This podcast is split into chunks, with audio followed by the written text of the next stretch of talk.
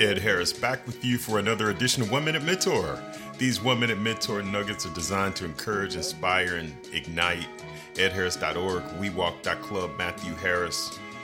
The one thing you don't want to do is become a revenge artist.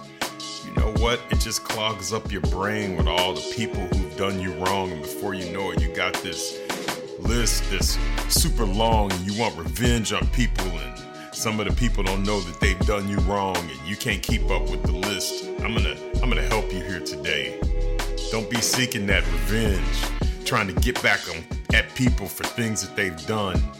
It's easier to just forgive.